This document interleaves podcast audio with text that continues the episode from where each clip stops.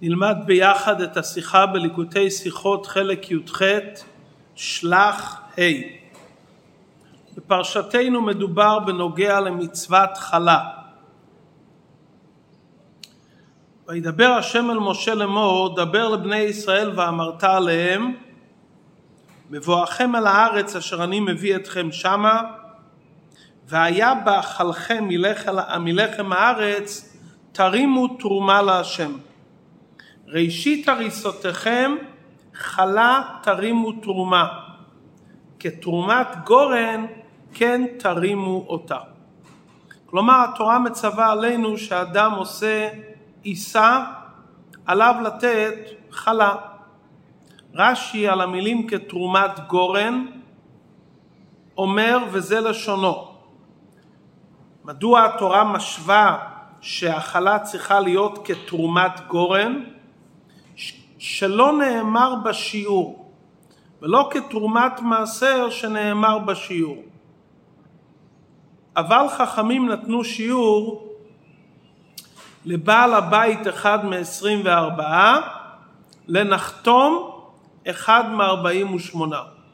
כלומר, כמו שתרומת גורן, אדם רוצה לתרום מהגורן תרומה גדולה, חיטה אחת שהוא לוקח פותר את כל הקרי מתרומה, מספיק תרומה חיטה, כך גם כאן בחלה מהתורה אין שיעור באיזה גודל צריכה להיות החלה.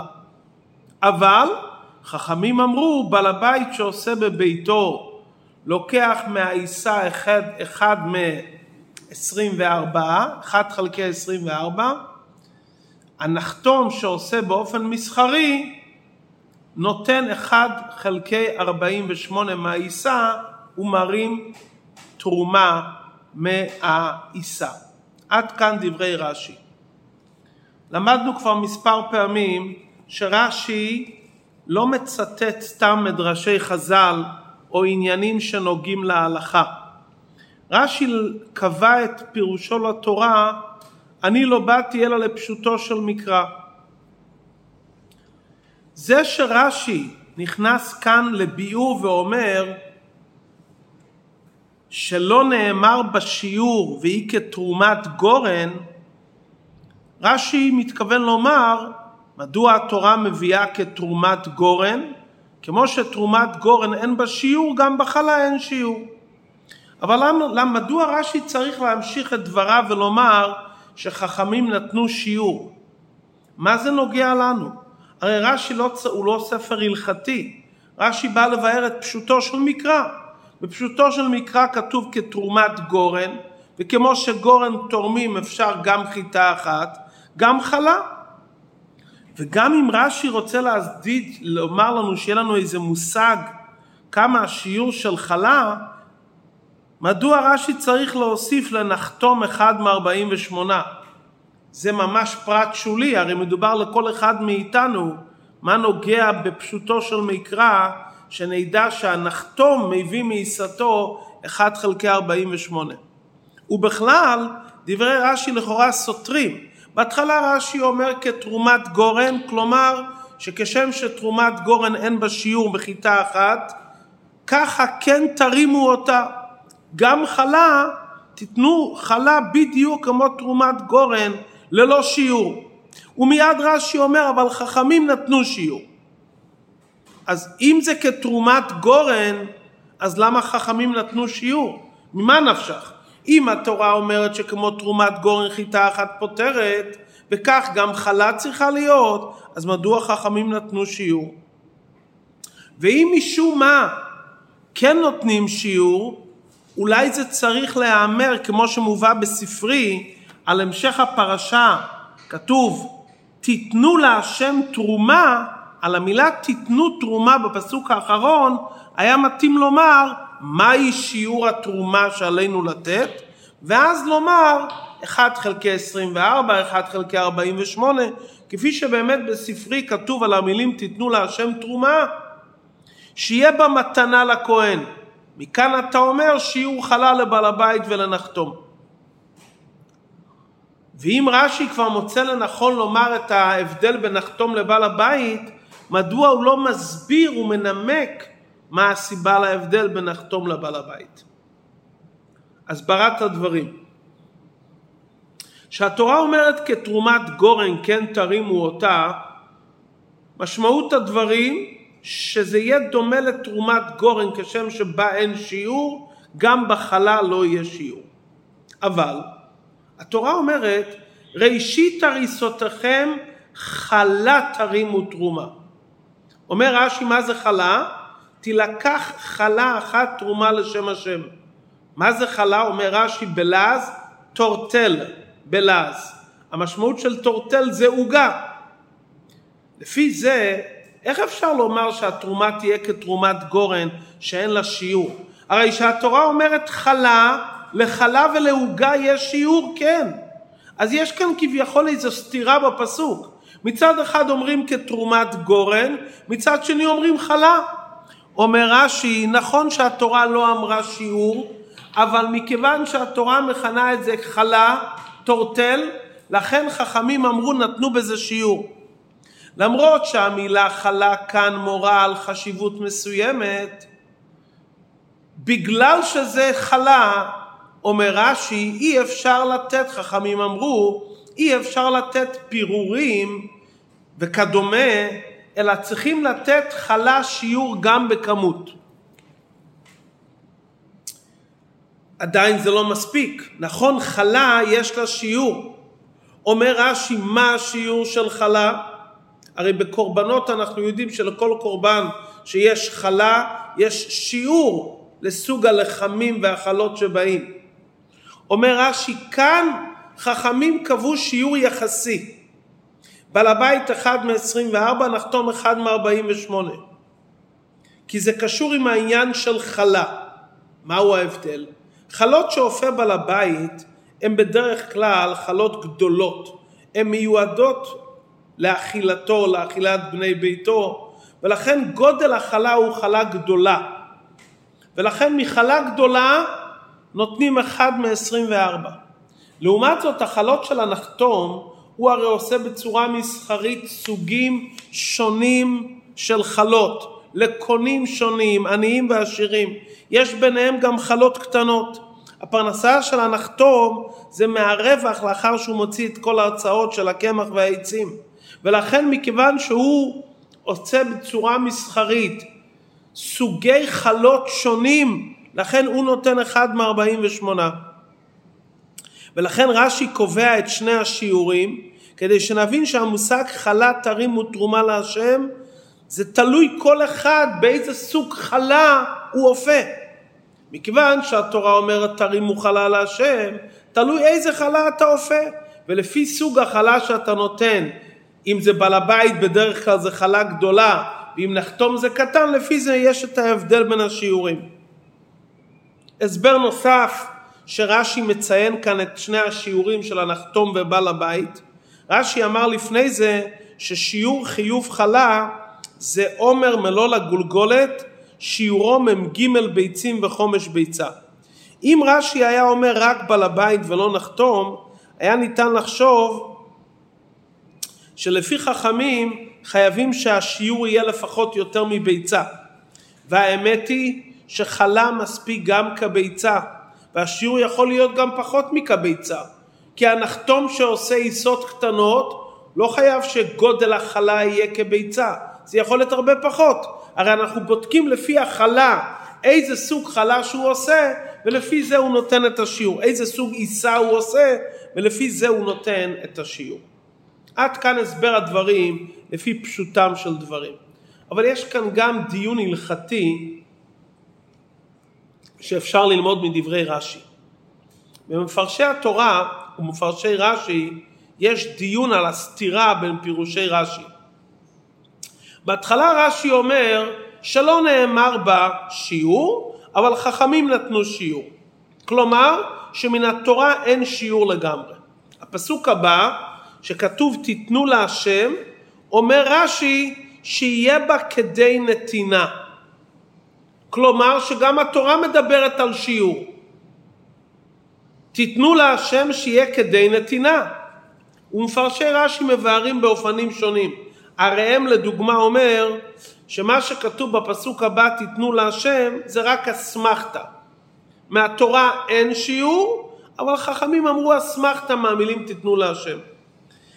הגור אריה המהר"ל אומר שזה רק למצווה, כלומר מן התורה אין שיעור, אם אתה רוצה לעשות מצווה שאתה לא חייב בה, תיתן כדי נתינה, אבל גם אם נתת פחות משיעור נתינה יצאת ידי חובה.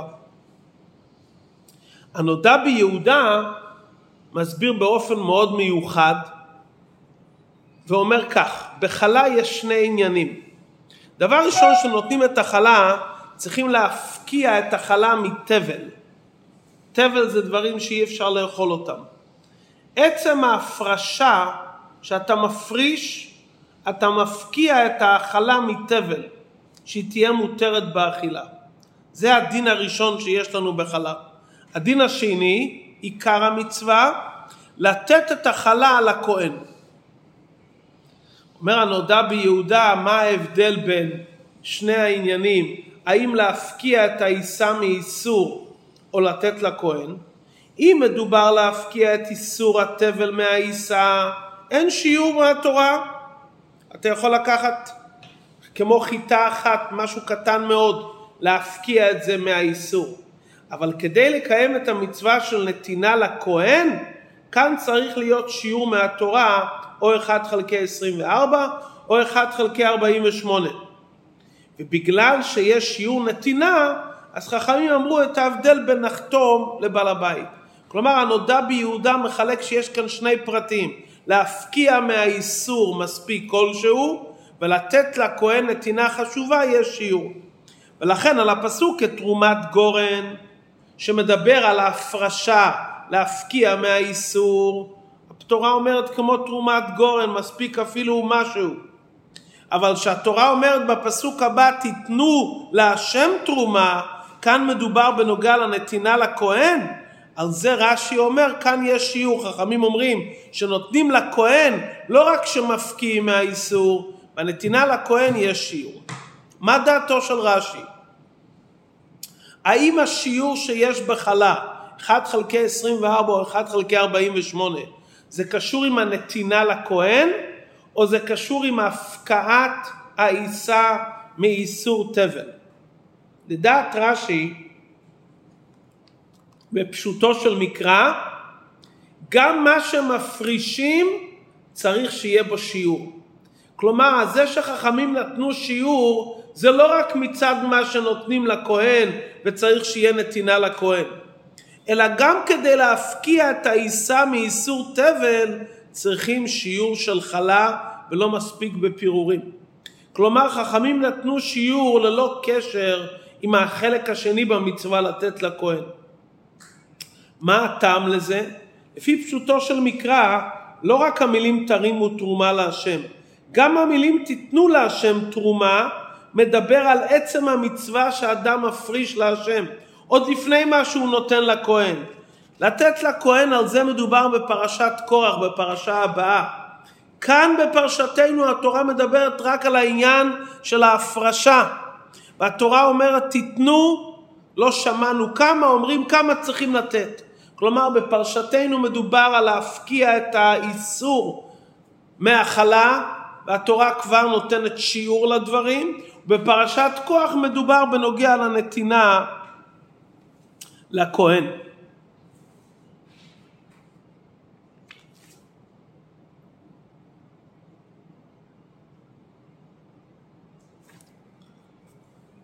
עד כאן הסברנו את הדברים, החלק ההלכתי, לפי דברי רש"י.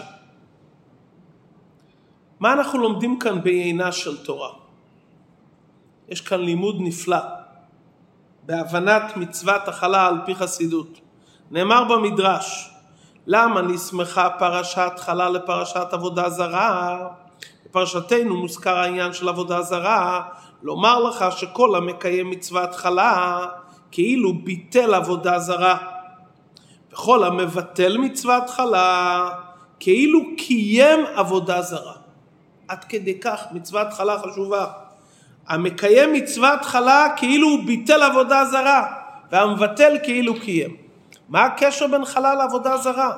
יהודי עושה פעולה פשוטה בעיסה, זה מבטל את העבודה הזרה. עבודה הזרה זה יסוד כל התורה כולה. שאלה שנייה, חכמינו אומרים כל המקיים מצוות חלה כאילו ביטל עבודה זרה. וכל המבטל מצוות חלה כאילו קיים. נראה מדבריהם שמדובר על עבודה זרה שכבר קיימת קודם, ועל ידי שמקיימים מצוות חלה מבטלים אותה. ואם חס ושלום מבטלים מצוות חלה, מקיימים את אותה עבודה זרה. לכאורה מה, גם אם יש איזה קשר בין חלה לעבודה זרה, חכמינו היו צריכים לומר כל המקיים מצוות חלה כאילו כופר בעבודה זרה. וכל המבטל מצוות חלה כאילו מודה. זה לשון מאוד נדירה, לא כאילו כופר בעבודה זרה, אלא מי שמקיים מצוות חנה, מצוות חלה כאילו ביטל עבודה זרה. כדי להבין את זה עלינו להבין מה הסיבה הפנימית למצוות חלה. איך אדם משיג את הפרנסה שלו? אדם יש לו שדה, הוא חורש וזורע, יש כמה וכמה מלאכות עד שאדם זוכה לראות פת. חרישה, זריעה, קצירה, דישה וכולי, כפי שנאמר במסכת שבת. זה, זה פעולות הכרחיות שלפי הטבע האדם צריך לעשות כדי שיזכה לראות את העיסה. הפעולות הללו נעשים לא רק אצל יהודי, הן נעשות גם אצל אינו יהודי. האדם עלול לטעות ולחשוב, מכיוון שהפעולות הללו הן פעולות גשמיות, שהן נעשות גם על ידי גוי, זה משהו טבעי, חס וחלילה אין, אין לזה קשר להשם. ואני מקבל את הפרנסה שלי באמצעות דרכי הטבע. ואפילו אם נגיד שהקדוש ברוך הוא קבע את הנהגת הטבע, אז הוא קבע את זה בהתחלה, אבל היום זה דבר טבעי לחלוטין. על זה קיבלנו את מצוות חלה, שלפני שאדם נהנה מהעיסה, הוא צריך להכיר שראשית התחלת העיסה וכל צרכיו זה תרומה להשם. זה לא תוצאה מהעבודה האישית שלו בהנהגת הטבע. זה הכל השם אלוקיך נותן לך כוח לעשות חיל, ברכת השם היא תעשיר. ומכיוון שהמחדש בטובו כל יום תמיד מעשה בראשית, הקדוש ברוך הוא מהווה את הבריאה מאין ליש כל רגע.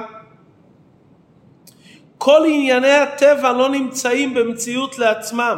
כל המציאות שלהם מתחדשת כל רגע מזה שהקדוש ברוך הוא מהווה, מחיה ומקיים. ולכן היום ראשית הריסותיכם תרימו תרומה להשם. הכלה אתה לא נותן כמו מצוות צדקה. הכלה זה לא רק מה שאתה נותן לכהן. בעצם ההפרשה אתה מכריז שכל מה שהתברכת בעיסה היא שייכת להשם. זה לא היה בדרך הטבע, הכל שייך להשם. חטא של עבודה זרה זה לא רק אם אדם משתחווה לפסל או מקבל משהו כדבר אלוקי. גם אם אדם מחשיב את הכוכבים והמזלות ואת כוחות הטבע, הוא מחשיב אותם שיש להם איזו שליטה עצמאית, גם אם הוא יודע שבתחילה הקדוש ברוך הוא ברא אותם. אבל אם הוא עכשיו מייחס איזו חשיבות לכוחות הטבע, זה כבר מעין עבודה זרה. כי האמת היא שכל כוחות הטבע, כוכבים ומזלות הם רק כגרזן ביד החוצב. אין להם מצד עצמם שום בחירה להוריד את השפע. הם רק לבושים שבאמצעותם יורד השפע מהשם. בדקות יותר עניין של עבודה זרה, שאדם חושב שיש איזו מציאות מלבד השם. האמת שאין עוד מלבדו, אין שום מציאות חוץ ממנו. העולם, הנהגת הטבע, נראים כאילו זה מציאות עצמאית. אדם זקוק להתבונן שיש בעל הבית לבירה, כי העולם מצד עצמו אומר אני נמצא, הטבע מראה שהוא נמצא. כשיהודי מקיים מצוות חלה הוא מכריז, הוא מכיר ומגלה שהעיסה והפרנסה שלו וכל הפעולות הטבעיים באים לחלוטין רק על ידי השם. בזה הוא מבטל את העבודה זרה. איזה עבודה זרה? העבודה זרה הכי חזקה שהעולם נראה כמציאות עצמאית, וכאילו שהוא משפיע מצד עצמו. אם חס ושלום אדם מבטל את מצוות חלה, כלומר הוא לא מכיר שהפרנסה וכל הצרכים באים מהקדוש ברוך הוא, הרי זה כאילו הוא קיים את העבודה הזרה. בכך הוא מקיים את התחושה כאילו הטבע הוא מציאות בפני עצמו, כאילו ההצלחה שלו קשורה לדרכי הטבע. גם אם הוא שוכח ולא נותן חלה, גם בזה הוא מקיים עבודה זרה. כי שכחה יכולה להיות רק בדבר שלא נראה בגלוי. דבר שנראה בגלוי אי אפשר לשכוח אותו. זה שאדם שכח להפריש חלה, זאת אומרת לא מורגש אצלו שהכל מאת הקדוש ברוך הוא. ולכן בדרך ממילא הוא מקיים חס ושלום את המציאות של עבודה זרה, הוא נותן תמיכה בזה שהעולם נראה כאילו הוא מתקיים בזכות עצמו. למה? כי הוא ביטל מצוות חלה. אז הוא השאיר את ההלם וההסתר, מה שהעולם נראה כמציאות עצמאית. עכשיו נבין את ההבדל בין התורה ומדרבנן. מן התורה האיסור, המצווה של חלה זה בכלשהו. באו חכמים ואמרו בעל הבית 1 חלקי 24 נחתום 1 חלקי 48 מה הדמיון בין זה לעבודה זרה? גם עבודה זרה אסורה גם במשהו אין שיעור בעבודה זרה נקודה הכי קטנה שאתה מחשיב כמציאות זה עבודה זרה מצד שני כמו שעבודה זרה היא אפילו במשהו לאחר מכן עבודה זרה המשיכה לאנשים שחשבו שהשמש וירח משפיעים וכדומה.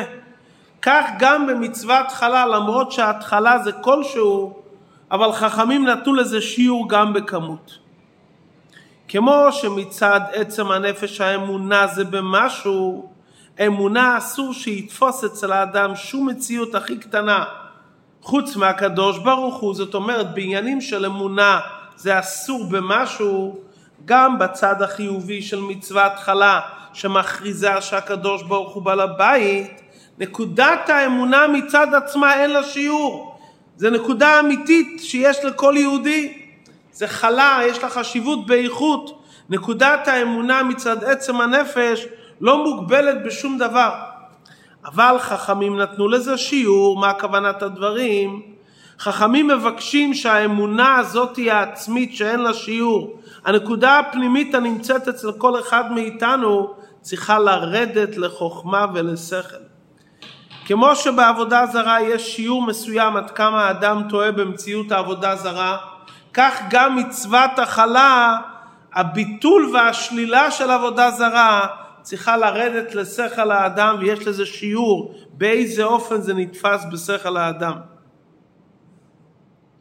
כי אין הכוונה כאן רק עבודה זרה כפשוטה, אלא הכוונה מה שאדם לא יהיה לו במחשבתו תפיסת מקום בדקות לדרכי הטבע. ובזה יש הבדל בין נחתום לבעל הבית. לא בנקודת האיסור, נקודת האיסור שווה בכולם. עבודה זרה במשהו זה כבר איסור. מה ההבדל בין נחתום לבעל הבית? זה איך שזה מתפרש ויורד ומתלבש בחיי היום יום.